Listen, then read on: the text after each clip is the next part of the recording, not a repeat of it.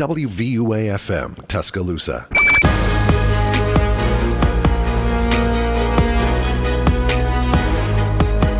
Hello, everybody. This is WVUA 90.7 FM, the capstone, and welcome to episode number 39 of the Full Court Press podcast.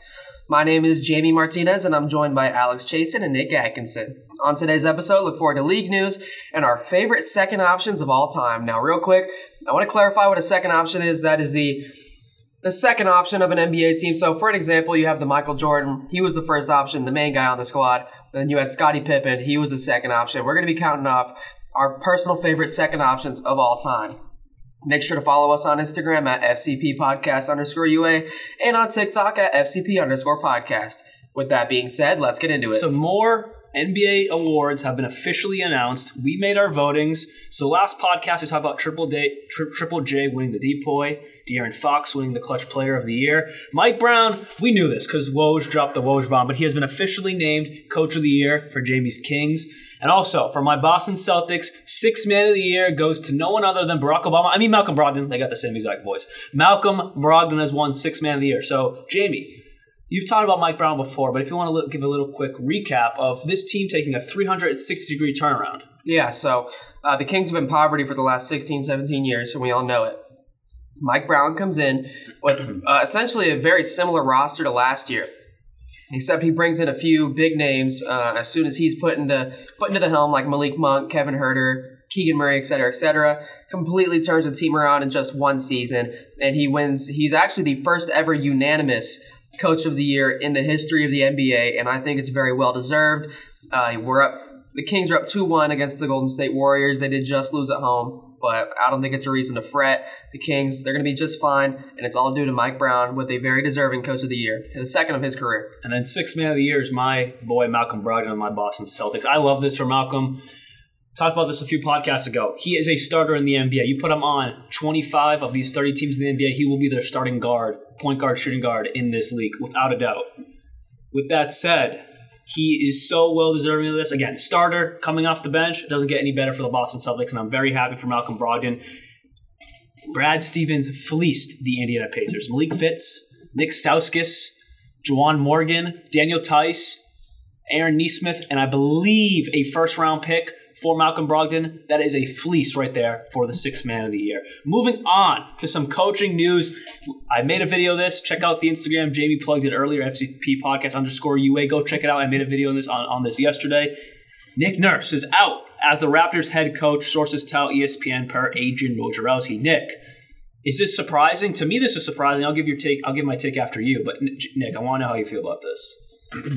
Um, yeah, I do kind of think it's surprising just because they were in the play in, and you usually don't fire one of the best coaches in the NBA who won you a title in his first season on the team and has continued to give you playoff success and has a culture built with the players already. But I think this just kind of goes to say that they're probably going to trade their core, at least probably everybody but Scottie and I- OG. I completely agree. This is what I said in the video that I think this shows the Raptors are completely rebuilding. My only thing about him winning a championship is Kawhi.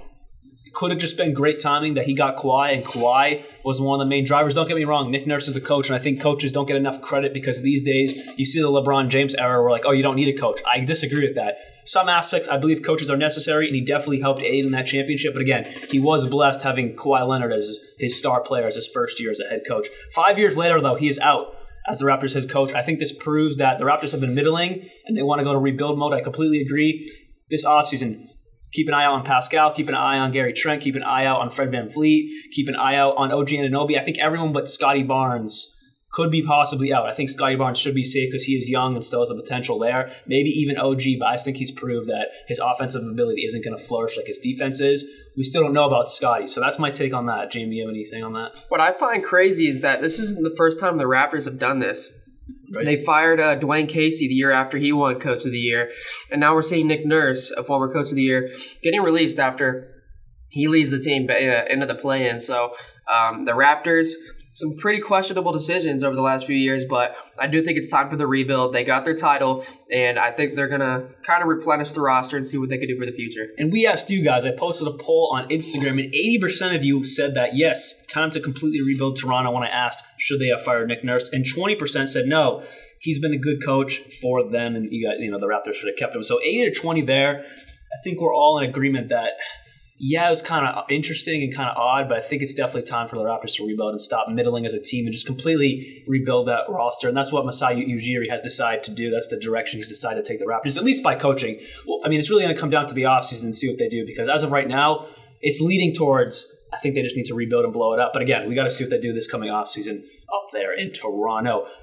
Ime Udoka, he's been put on a lot of teams, but he has been the first candidate mentioned to replace Nick Nurse in Toronto. I think that is a possibly a good option for them. Again, Houston, Pistons, here in Toronto, any of those places I think would be good for Ime Udoka. I think he does deserve another job after what happened in Boston. Obviously, terrible what he did. You know, he shouldn't have done what he did with the female staffer, yada, yada, yada. But coaching wise, I think he does deserve a second chance because his NBA mind is so top tier that he helped aid in getting the Celtics to a championship as his first year as a head coach. Now, where will Nick Nurse land? Houston is the number one option right now for Nick Nurse per Adrian Wojnarowski. They have their eyes set on Nick Nurse. My question is, is does Nick Nurse really want to go to a team that is just so young? And I don't, I, I don't The Rockets are looking to bring in James Harden, and from what I've heard, it's all but locked that James Harden will be a Houston Rocket. So I think that'll be a good piece for Nurse having that veteran guy to kind of if that does kind of lead the locker room. And I think with him bringing in, I could see a, a Kevin Porter Jr. trade happening, um, maybe moving something along the lines of Jalen Green. Um, and I think Nurse would be a good thing for Jalen Green just because he's such a shot chucker. He's so young, and maybe he'll build him into more of a team player uh, if they do bring in a guy like James Harden. Um, to team up with like Alperen Sengun, who's a rising star in the NBA. So I think Nick Nurse is honestly the best case scenario for the uh, Houston Rockets. Yeah, I just don't know if he wants to deal with like again. There's only so many jobs available. Obviously, he's not going to go back to the Raptors. So right now, it's the Pistons or the Rockets as of the coaching firing so far. I mean, he's about to get another really good player too. Yeah, I mean, they're going to have a high pick. It's not official with James Harden yet, obviously, but it's definitely been trending that way with some news outlets. So we'll see on that. I don't know, Nick. Do you have any takes on where you'd like to see him? Uh, Detroit, by far, I'd like to see him in Detroit because they already have a team that is going to compete better than the Rockets, anyways, and they have More a more built roster. So I think that Detroit would be the best place for him to go, just so he could try to build something. Because I think they have way more potential than Houston. I agree. I, I do like the Pistons more because they have more. Again, Rodney McGruder is nothing great. Bogdanovich is pretty good, but they have more vets in that locker room instead of trying to re- build such a young team. Again, if Harden does go back to the Rockets, then that might sway my opinion a little bit. But as of right now, I think the Pistons would be a better landing spot because he doesn't have to work from nothing, and he still has vets in that locker room that can help him out and build that young core into something special. I think he could build Cade Cunningham up really good too. Uh, yes, somewhat of a superstar. I mean, I'm very excited to see what Cade Cunningham can do. So And if you're those teams, I don't really think you can go wrong. You got Ime Udoka, Nick Nurse. there's a lot of good candidates. Kenny Atkinson, Kenny Atkinson. been floating around. The uh, the Golden State Warriors assistant coach. That's Kenny Atkinson. Oh, I thought he was on Brooklyn. Who was the Brooklyn? He one? was the Brooklyn head coach. Yeah. Okay. Well, then there was somebody else. I think it was Toronto's. But I mean, there's like a lot of very good candidates out there. There's a lot of good options that most of these teams can't can't go wrong, especially Yeah. the top three, like you said, Doka, Nurse, and then Kenny Atkinson. I'd say those are the top 3 Mhm. candidates out right now, and I think wherever they go, it wouldn't be a bad landing spot for them. Moving on to just playoff recap so far, starting off with the East, the Bucks and Heat are tied at one apiece now. When you're listening to this podcast, most likely the Bucks will be up two one. The Heat could be up two one, but I don't know, but I'm also not, you know, I can't see into the future. But if I could, it would probably be the Bucks are up 2-1. That is today at 7:30 Eastern. But as of right now, the series is tied 1-1, and the Bucks came out in Game Two and absolutely throttled the Miami Heat 138 to 122 without Giannis Antetokounmpo, which is a huge win for them. The whole starting five: Allen, Middleton, Lopez, the whole starting five five showed up. But what was really the telling story was Pat Connaughton off the bench and Joe Ingles off the bench. Joe Ingles had 17 points. Pat Connaughton, I believe, had 22 points off the bench for Milwaukee, which just aids in just the truth telling of how good their depth is in Milwaukee and how scary they can be with Giannis, obviously, and without Giannis. So that's a huge win for them. They tied the series 1 1. We'll see what happens tonight. Again, when you're listening to this podcast, one of those teams will be up 2 1, most likely Milwaukee, but it is my it it is in Miami. So we'll see what happens on that standpoint. Moving on to the next series in the Eastern Conference, Cavs versus Knicks. That series, the Cav, the Knicks are up two to one in that series with the win last night. And the Knicks, wow, they just balled out in Madison Square Garden back tried at telling home. people. you, you did tell them. I them tried telling people Madison Square Garden's an extremely hard place to play, and people didn't believe me. But now look, they just throttled the Cavs last night because it was in a ruckus Madison Square Garden. Jalen Brunson had himself a night. So um, yeah, I I could definitely see, without a doubt in my mind, the Knicks going up three one in this series. I think it goes seven still. But the funny part is, is that was the lowest scoring performance by any team in the NBA, and this comes in the playoffs. Uh-huh. 79 points was the lowest scoring game. No one scored under, under 80 points through all 82 games until the playoffs, which is very interesting to see. I knew this was going to be a very defensive series. I mean, game one was 101 97, game two was 107 90, game three, like we just talked about, 99 79. So, very defensive series. Both teams have great defense, both teams have great offense, but it just shows how good those defenses are. Mm-hmm. Moving on to the 76ers versus the Nets. Currently, the 76ers are up 3-0 against the Brooklyn Nets, and they are they're up 3-0, but each game has been score-wise, the first game is 121-101, but it was still close most of the game.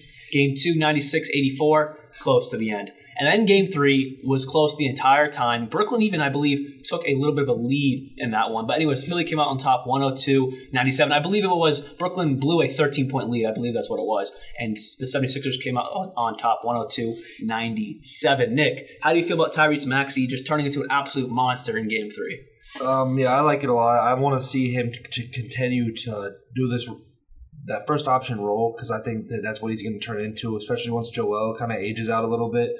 I think the Tyrese Maxey is he's a better playoff performer. He's so he's much more consistent in the playoffs compared to how he is in the regular season. I was saying that he's been the best player on both sides this entire series because he's been a 20 plus point game scorer and he's still facilitating the ball and playing the best perimeter defense on the team. So I, really like what I've seen from him. I like what I've seen from PJ Tucker actually um, defensively because he's just not good offensively. And then uh, of course Joel's injured, but um, I don't think we'll need.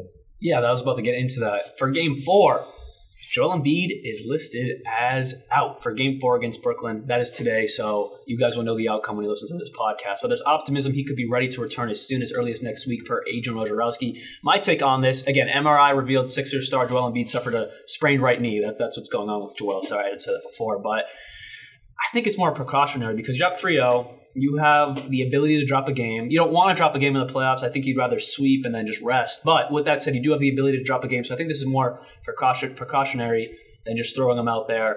Uh, if this was like a game seven, he'd definitely be out there. That's my take on it. Again, I'm not a doctor, but that's just my opinion on it. Looking at him being out, but you're up 3-0, I think you can. You have the ability to drop a game. Moving on to my series here, the Celtics versus the Hawks. The Celtics are up now 2 1 in the series. They dropped last night's game 130 to 122.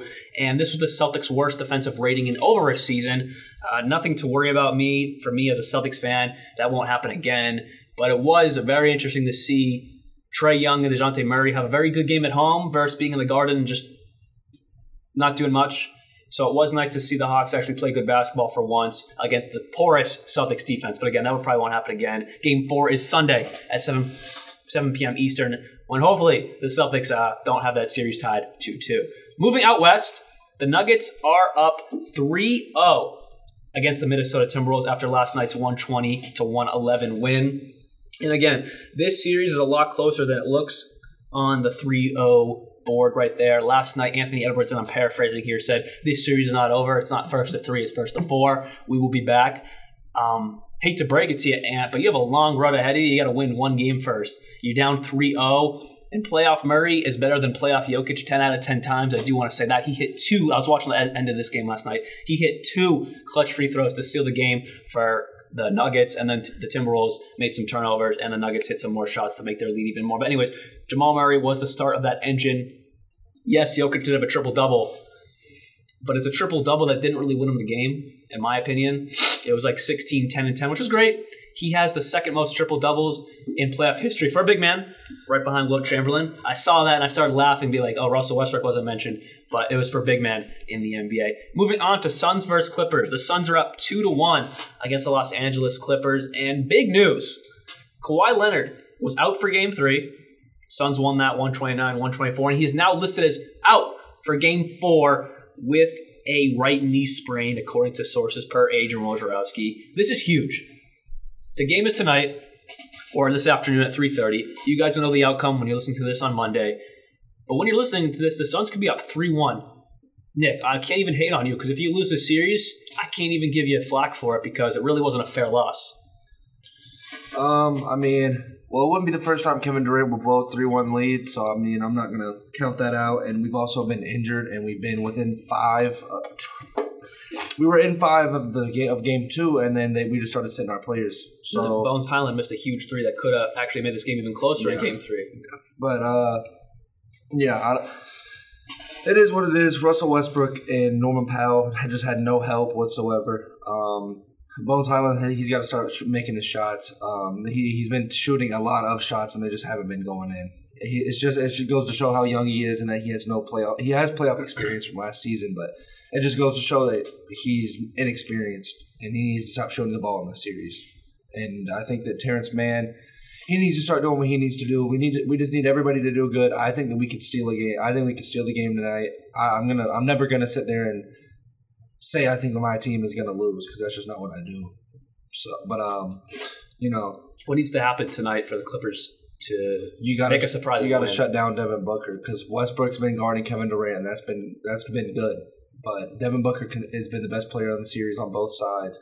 So I think that you know you got to.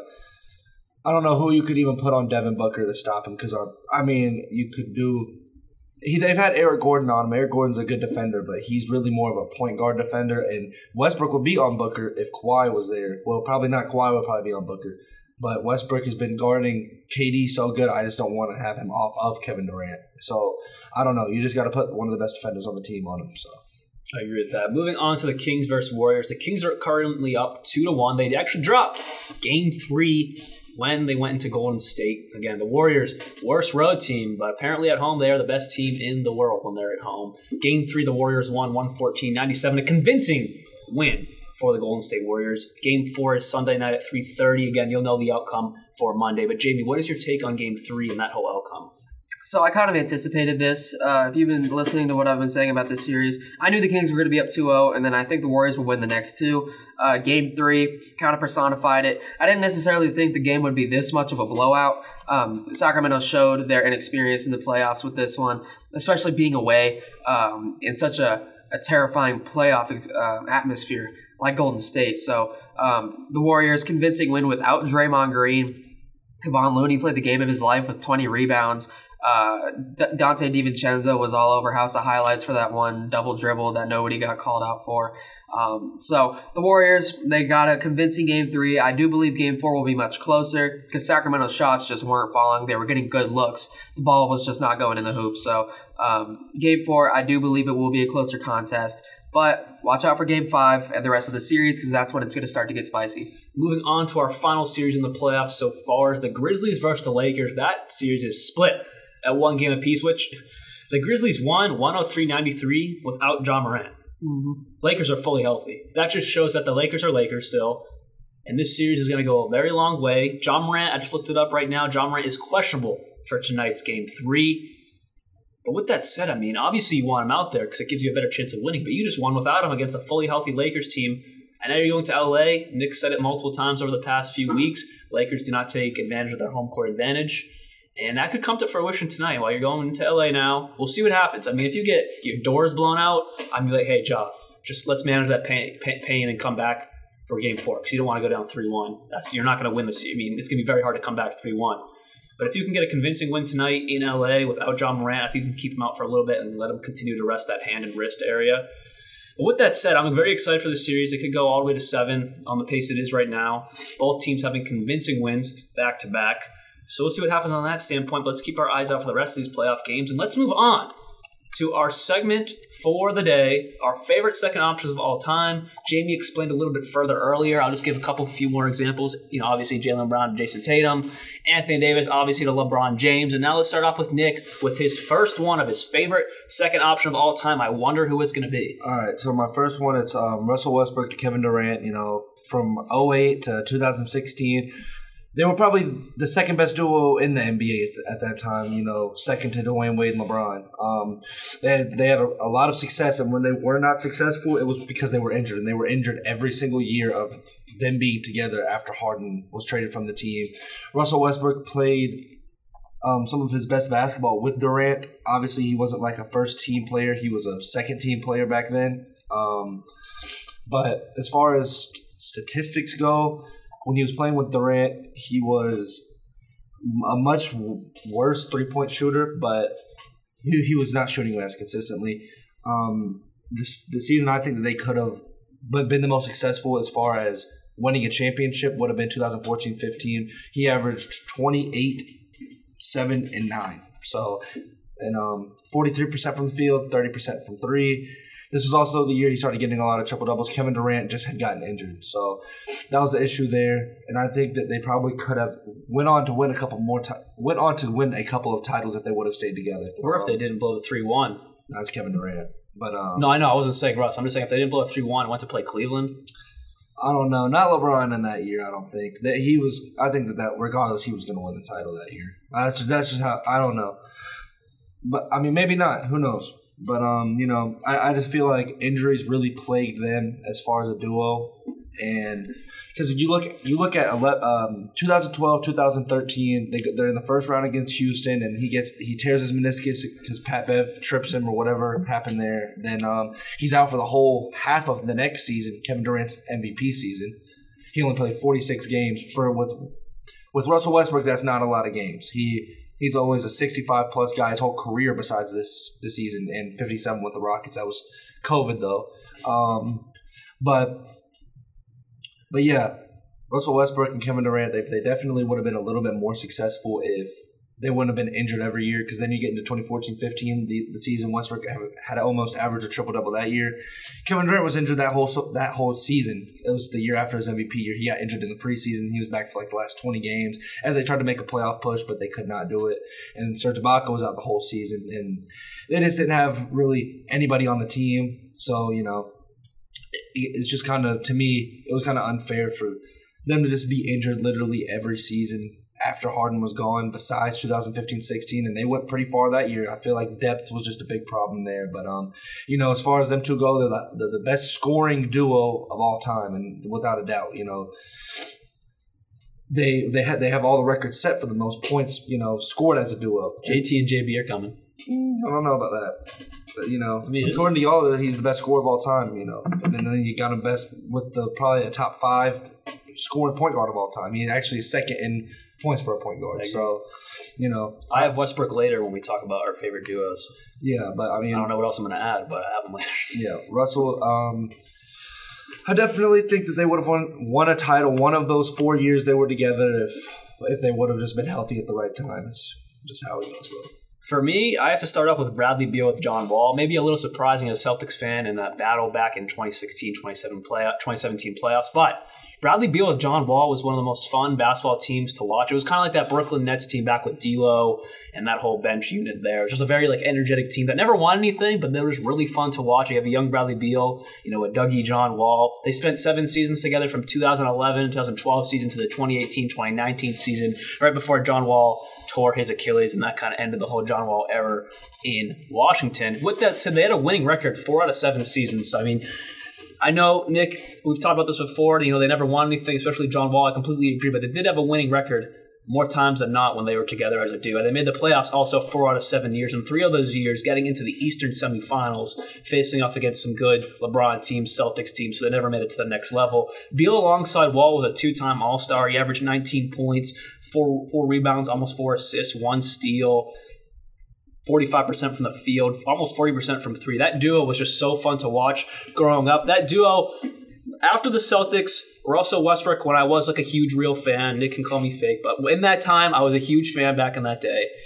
But with that said, after those top two guys, Beal and John Wall were one of the most fun duos to watch. I just loved watching them play basketball. Again, never got to that next level, never got to the Eastern Conference Final, never, cha- never made it to the championship.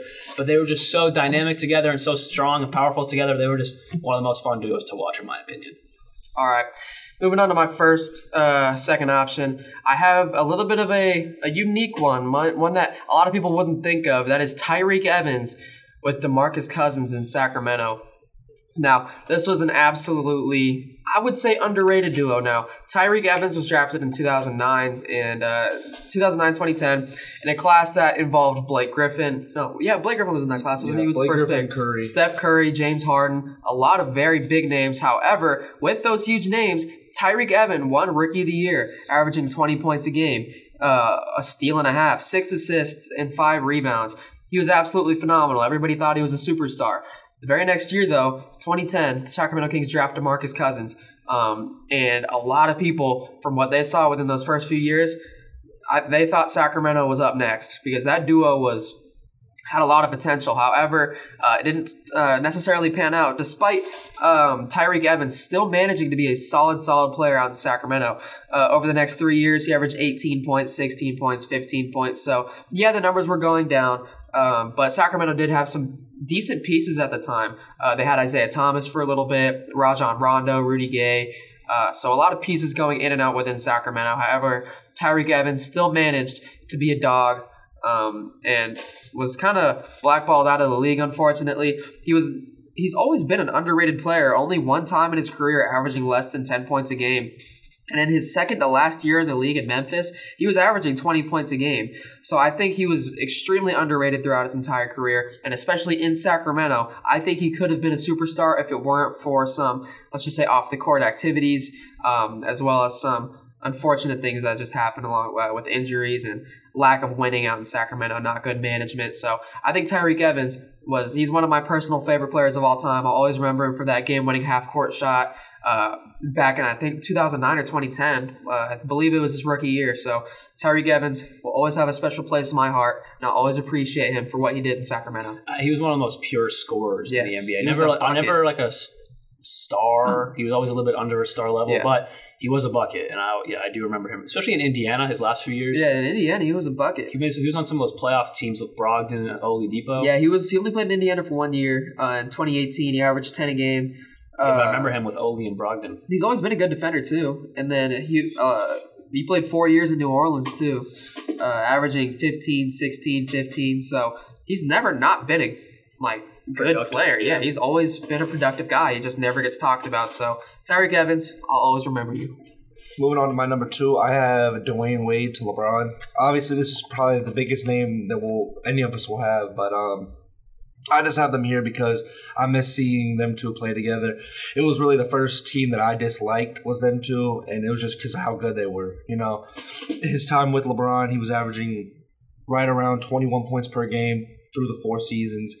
He was shooting the, the best three point percentage of his entire career, and that's just because you know how LeBron plays the driving kicks and just creating opportunities for his, his teammates. And they also won two titles. Dwyane Wade, four time All Star at this point. He also was a way better defender at this point, around two steals per game.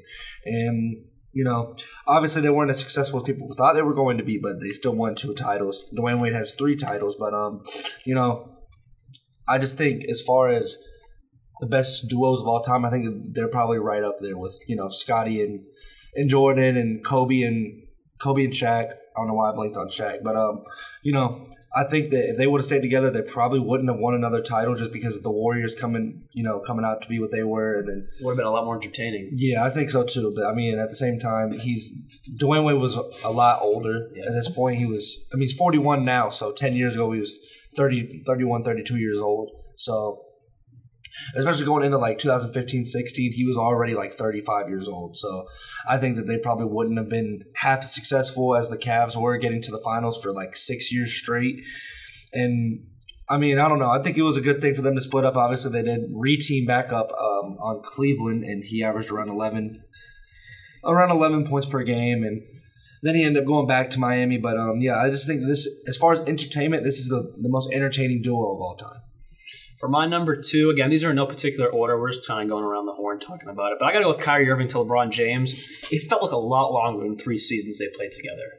It was only three seasons because then Kyrie came to Boston. In those three seasons from 2014 to 2015, the 2016 to 2017 season, again, so weird just thinking about it was just three seasons. They made the finals all three years they were together as a duo, winning one right in the middle, as we all know, came down came back from down 3-1 against the Warriors in the 2015-16 season. One of the best stories of all time in NBA history. Right in the middle of their three years together, they won an NBA champion. But again, they were in it all three years. Kyrie Irving alongside LeBron James was a two-time All-Star, averaged 22 points per game, three rebounds, five assists, one and a half steals on 47% from the field and almost 40% from three. Kyrie Irving, that's where the dog started to come out. He hit that game-winning shot, not not at the buzzer, but you know what I mean, to really seal the deal for them in the finals in Game Seven in the 2016 finals.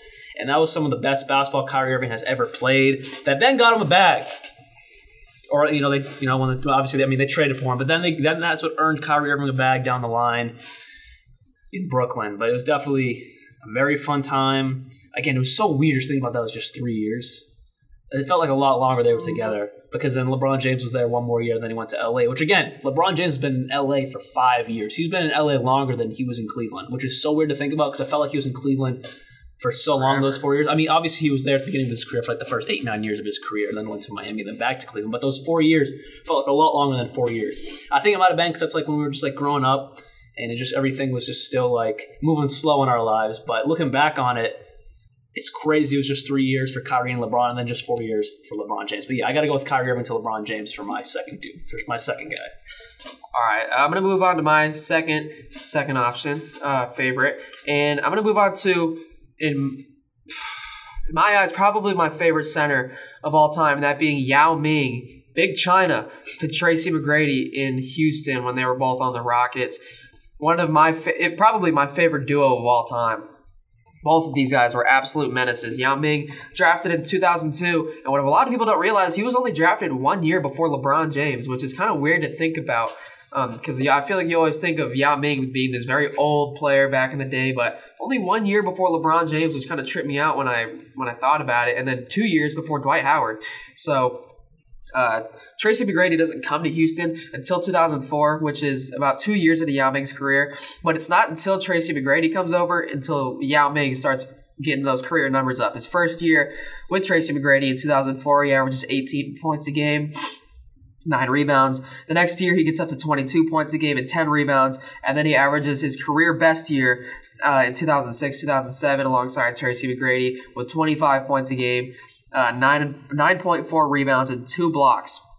So Yao Ming, in my eyes, for what he did in his prime in those few years he did play, is like prime wise one of like an all time great center. Um, he was absolutely unstoppable, standing at seven foot four. Um, international guy, first overall pick, absolute dominant. He was Shaquille O'Neal's worst nightmare. Uh, just destroyed that guy every time they played. And Shaquille O'Neal, when you ask him about it, will say nothing but great things about Yao Ming. And alongside Tracy McGrady, they were absolute superstars. Uh, we all know what T Mac was capable of doing uh, scoring wise, especially out in Houston. Because um, even though he wasn't in his best years, uh, which were probably in Orlando, he was still a monster. Um, he played with Yao Ming all the way up until the end of his career in 2010, where Yao Ming in that 2010 season only played five games due to injury and he didn't even play the entire 2009 season due to injury. So it's extremely sad to see a player of his stature go down the way he did because, um, in my eyes, he is a major what if situation in the NBA. What if Yao Ming never got hurt? Uh, he is a Hall of Famer. However, what like what conversation would he be in if he had never gotten those injuries? Because with his size, it was kind of bound to happen, unfortunately. But I mean, with his prime, he, he could be in that all-time great center conversation. So Yao Ming is my favorite center of all time, and alongside Tracy McGrady, they were unstoppable. I like you bringing up the fact that he was drafted a year before LeBron. LeBron's obviously still in the uh-huh. league. Now he's a rare rare case of playing so long. But again, Yao could have probably retired like five years ago yeah. instead of ten years ago. Mm-hmm. It's crazy to think about. Yeah, Yao Ming retired 13 years ago. 13 and was only more. drafted one year before LeBron yeah, that, James. That's crazy. Again, injuries like you just said. So that speaks to two things: injuries in the NBA and how insane LeBron James is. So age is like a fine wine, baby. Mm-hmm. Moving on to my number three spot, I have Jrue Holiday to Anthony Davis. This was obvious. This wasn't too successful of a this wasn't too, too successful of a team. They only made the playoffs two out of the five years that they were together. But when they were together, they were one of the most entertaining duos, you know, of the of the 2000 mid 2010s. So you know, he averaged right around 17, 7, and he was the best defensive guard in the NBA at the time. I mean, you had guys like Tony Allen, but I, I would still give it to Jrue Holiday. You know, they also the years that they were together, they they didn't they weren't successful as I was saying, but they also really didn't have a lot of teams. Like he said before, like Jimmy said before, they had Tyreke Evans, they had Jrue Holiday, they had AD, and that was it. That was the only players on the team. They also had Eric Gordon and Ryan, Ryan Anderson. Those that was like the starting five. You know, that's just not that's not going to lead to to success. That's why Anthony Davis is not on the team. That's why Jrue Holiday is winning titles with the Bucks now. So you know, but as far as like just being one of my favorite duos, this this is definitely up there. It's one of the first teams that I really sat down and watched because in 2014-15 like I was saying, Kevin Durant was injured, so OKC wasn't too competitive. So I just started watching the Pelicans a lot, and I started to really like Jrue Holiday and Tyreke Evans and Anthony Davis, but specifically Jrue Holiday and Anthony Davis, just because I like the way that they played together. They went on a playoff run that season. They were the eight seed against Golden State, and they took a couple games against Golden State. They were also the six seed at one point um, in 17 18 whenever they had got Boogie Cousins and they were pretty good up until up until late in the playoffs when Boogie Cousins got injured and you know that was the last time we saw anything of him but you know them two together Jrue Holiday and Anthony Davis they were never an all-star duo Jrue Holiday has only been a two-time all-star once on the Sixers once on the Bucks but um, you know, as far as entertainment, I really like to see them together. Especially AD, he was a really good defender at the time. He's obviously still a good defender now, but back then he was you know in the race for DPOY every season. So you know, Jrue Holiday and Anthony Davis, two of the best defenders at their position at the time. Didn't have too much success, but they were still one of the most fun duos to watch. Moving on to my next favorite second option of all time. Nick talked a lot about Russell Westbrook and KD.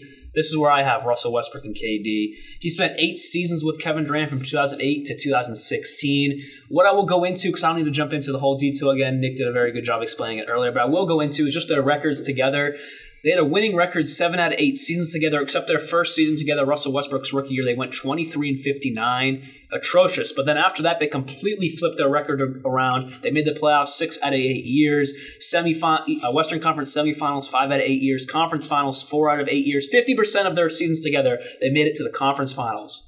Crazy. And then obviously one year they made it over the hump into the finals, never won it, as everyone knows. But Russell Westbrook alongside Kevin Durant was a five time All Star, 20 points per game, five rebounds, seven assists, almost two steals.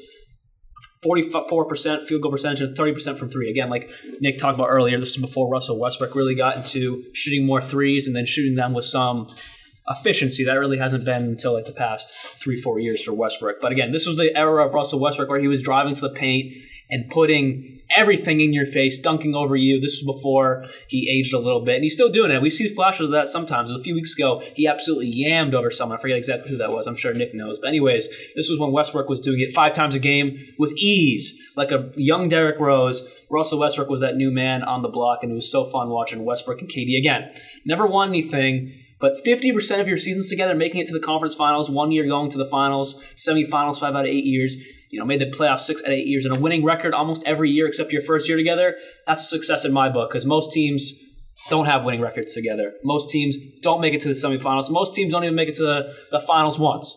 So that's a success in my book. And we're also Westbrook and KD, one of my all five all time favorite duos, and obviously Westbrook as a second option. All right, so I'm going to move on to my third favorite duo or second option. Uh, I already talked about Tracy McGrady alongside Yao Ming, with Yao Ming being the second option. Now I'm going to get into Tracy McGrady himself. He was only the second option one time in his career, and that was when he was originally drafted by the Toronto Raptors in 1997.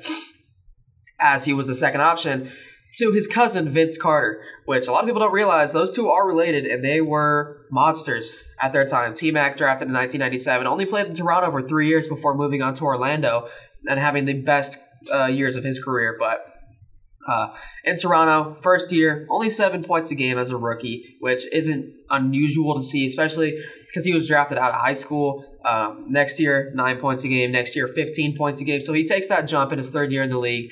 And him and Vince Carter, despite being not, despite not being absolutely dominant, um, they were still extremely fun to watch, uh, especially that dunk contest.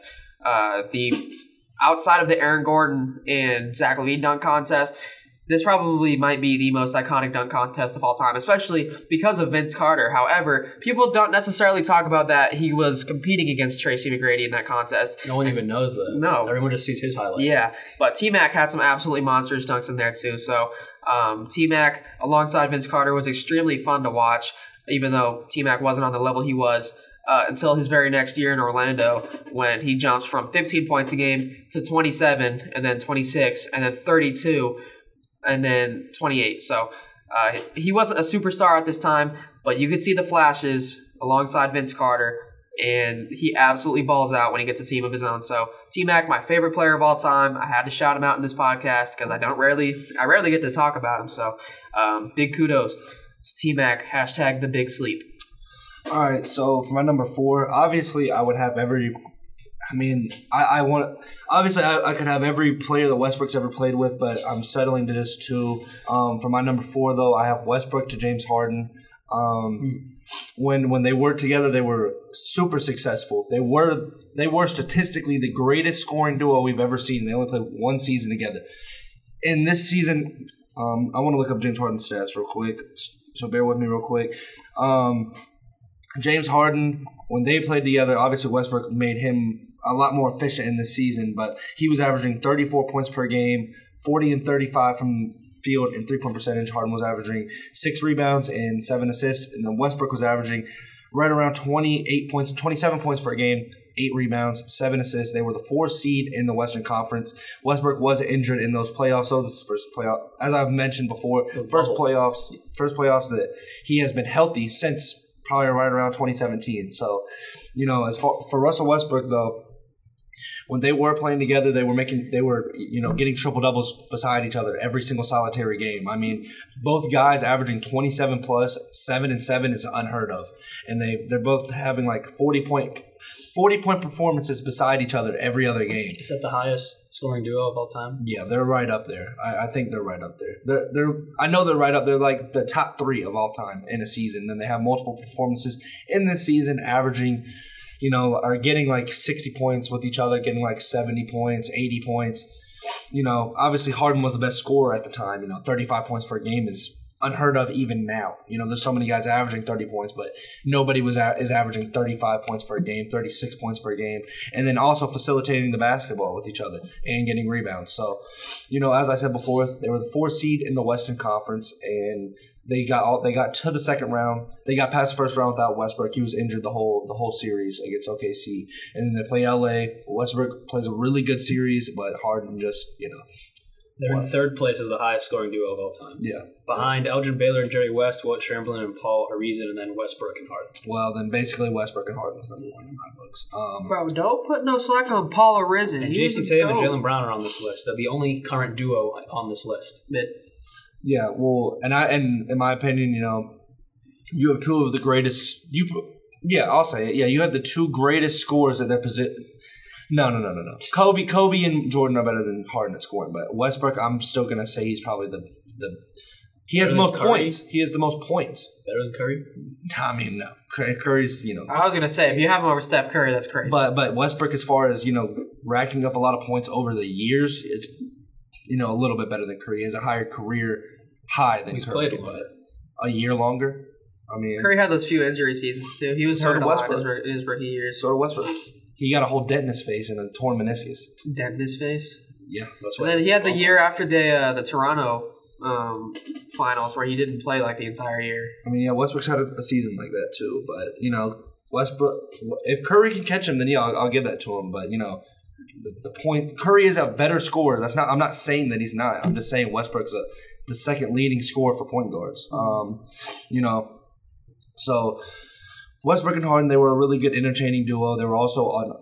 They were also all stars. Westbrook was all NBA second team. Harden was all NBA first team. This is whenever he was also second in MVP in the MVP race. This is the second year Westbrook having a teammate in the MVP race, coming in second for the second year straight. But uh, yeah, that's my fourth. For me, I got to go with Steve Nash with Amar'e Stoudemire. This is a little different for me. I never really talk about these guys often, but looking into this, and obviously I didn't see it too much because they were done by the 2010 season. They six seasons together from 2004 to 2010. So really, right around the time I was getting into the NBA, 2009, 10. this is when their duo ship ended. But Steve Nash with Amar'e Stoudemire made Amar'e Stoudemire one of the best NBA players in the league. They had a winning record six out of six years, five of those years with over 50 wins, two of those years over 60 wins. Seven seasons together, my bad. Best was 62 and 20. In their first year together in the 2004 5 season, they went 62 and 20. That is crazy. They made the playoffs five years, semifinals, four years, conference finals, three out of five years they were in the playoffs, but they never got over the hump into the finals. That was their issue, as they never could get into the finals. But they made it. Oh, their regular seasons were just powerhouses. They the problem was they were playing in the Kobe era, and you couldn't really get past them, and the Spurs, and that is who they had trouble getting past: the Lakers, the Spurs, and they just could never get over that hump. But this duo together was one of the best regular season duos of all time. In my opinion, they are a top 10 pick and roll duo in NBA history, and that allowed Amar'e Stoudemire to flourish, having the absolute best years of his career with Nash. Amar'e Stoudemire averaged 24 points per game, 9 rebounds, 1.5 blocks, and his 359 games with Steve Nash. But this is about Steve Nash and Steve Nash alongside Amar'e Stoudemire because obviously Steve Nash was the second option in this case. Five time All Star alongside Stoudemire, averaged around 16 and a half points, 11 assists. He had the most assist numbers of his entire career alongside Amar'e Stoudemire because of absolute dominant pick and roll offense they ran game in and game out. It was just an absolute powerhouse. Steve Nash 50% from the field, 40% from three. I don't have his free throws pulled up, but I'm sure he was in the 50 40 90 club in his seasons with Amar'e Stoudemire. That's how dominant this duo was. It just sucks that they could never get over the hump, get past the Lakers, get past the Spurs. They always fell short. Again, they made the playoffs five out of the five years. Semifinals four years, conference finals three years, but again, could never get to the finals because of Kobe, Tim Duncan, that whole those teams sucks. But again, Steve Nash to Amar'e Stoudemire, I think is one of the most underrated duos that never gets talked about enough because they just were playing in the wrong era that they couldn't win in. But those years they were so dominant in the regular season. And moving on to my last of the duos or second options, mine is J.R. Smith to Carmelo Anthony. Um, what made them so special is they moved teams together. J.R. Smith was originally drafted by the New Orleans Hornets in 2004. Uh, in 2005, he goes to the New Orleans slash Oklahoma City Hornets after Hurricane Katrina. And then one year later, in 2006, he moves on to the Denver Nuggets to team up alongside Carmelo Anthony. Um, and they were very solid in Denver with J.R. Smith averaging 13, 12, 15, 15, and then 12 again. And by this time, we hit 2011, where Carmelo Anthony ends up leaving uh, for New York, and so does J.R. Smith right alongside him. Uh, and in New York, they put together some special moments. I mean, I love going back and watching J.R. Smith highlights because that dude was a human highlight reel uh, for his time. One of the, I think, most underappreciated scorers of our time. He did it all. He had that like 42 inch vertical. He was one of the best three point shooters in the league at that time. Uh, he did everything for both New York and Denver, and it really showed as to why he was teammates with Carmelo Anthony for nearly like eight or nine years combined. And uh, according to Basketball Reference, he's rated as J.R. Or, uh, J.R. Smith is rated as Carmelo Anthony's greatest teammate of all time. As uh, he has no, he's played uh, the most games with Carmelo Anthony by over 130 games because they have Nene ranked second. Um, it's not by like a skill level; it's by win percentage, games played, That's fair. uh, all of that. So he has the highest win percentage alongside J.R. Smith, a better win loss record, most games played. So J.R. Smith and Carmelo Anthony, in my eyes, were a very underappreciated duo because they were pure scorers, pure bucket getters, no assists because they didn't care about passing because they could pull the rock from 33 feet out and drain it. So these guys were super fun to watch in both New York and Denver. And J.R. Smith, in my eyes, is extremely underappreciated for what he's done in the NBA. And so is Carmelo Anthony, just for the fact that he was never able to get that NBA ring. So uh, both of these guys, very special players. And J.R. Smith, I got to give him a shout out, uh, even though he kind of screwed LeBron over a little bit. So Out of all your duos, which duo do you think underperformed the most? Under- that never just reached potential. Tyreke Evans and DeMarcus Cousins. You think it could have been big? I think it could have been huge, just because they were both super good at one point in their careers, but it never worked out. I would have to go with obviously Westbrook and KD is a big one. I mean, no brainer. But honestly, Steve Nash and Amar'e Stoudemire, the amount of research I was doing on this, and just like they had two 60 win seasons, five seasons over 50 wins, and they could never get over the hump to get to the finals and win. I mean, that's just a disappointment because they were just so dominant together. Again, I would rank them as a top 10 pick and roll duo in NBA history. I think- I'd have to go with them. I think Yao and Tracy are up there too, just because they were so good all the time, but they could never get past like the Spurs Or the or Lakers. the Lakers. There was just the Western Conference at that time was loaded, and so despite Houston being good all the time, there was just better teams out there. Hmm, probably Jrue Holiday and Anthony Davis. Um, Jrue Holiday kind of just after he got off the Sixers didn't really know how to turn it into a second option, so that really didn't. He didn't really end up turning into that second option all the way until 2018. So obviously, they underperformed, only making the playoffs two times in five years. But they were still a really fun regular season team. They both were just injured all the time. So I think they really could have been something good if they wouldn't if they would have stayed healthy. I agree with that. And then you have Boogie. That would have been like one of the best mm-hmm. teams in the NBA. Yeah. I would agree with that. All right, and that is all we have for you guys this weekend. Thank you all for tuning in to WVUA 90.7 FM and the Full Court Press Podcast. Alex, Nick, and I will be back Friday with the NBA's best dynasties tier list. That's going to be a fun one. Make sure to follow us on Instagram at FCP Podcast underscore UA and on TikTok at FCP underscore podcast. This is Jamie, Alex, and Nick signing out. Peace. See you guys.